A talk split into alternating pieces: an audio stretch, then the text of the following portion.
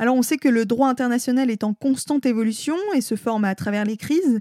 Est-ce qu'on peut imaginer un changement des règles du droit international pour prévenir une invasion euh, similaire dans le futur? Le, conflit euh, russo-ukrainien ne, soulève pas de nouvelles questions importantes de droit international public sur le plan des principes. Le droit international public est parfaitement établi de ce point de vue-là. Ce que la Russie a fait en envahissant l'Ukraine, en menant ce qu'elle appelle une opération spéciale, n'est rien d'autre qu'une vulgaire agression internationale. Il est clair que de ce point de vue-là, il n'y a aucune difficulté euh, à mettre en cause la responsabilité de droit international, la responsabilité internationale de la Russie pour ce fait qui est quand même un, fait aussi grave, je dirais, que le déclenchement de la Deuxième Guerre mondiale. Hein. C'est quelque chose d'aussi grave que cela. Et donc le droit international public n'est absolument pas insuffisant. Il, répond parfaitement au fait dont nous sommes les témoins.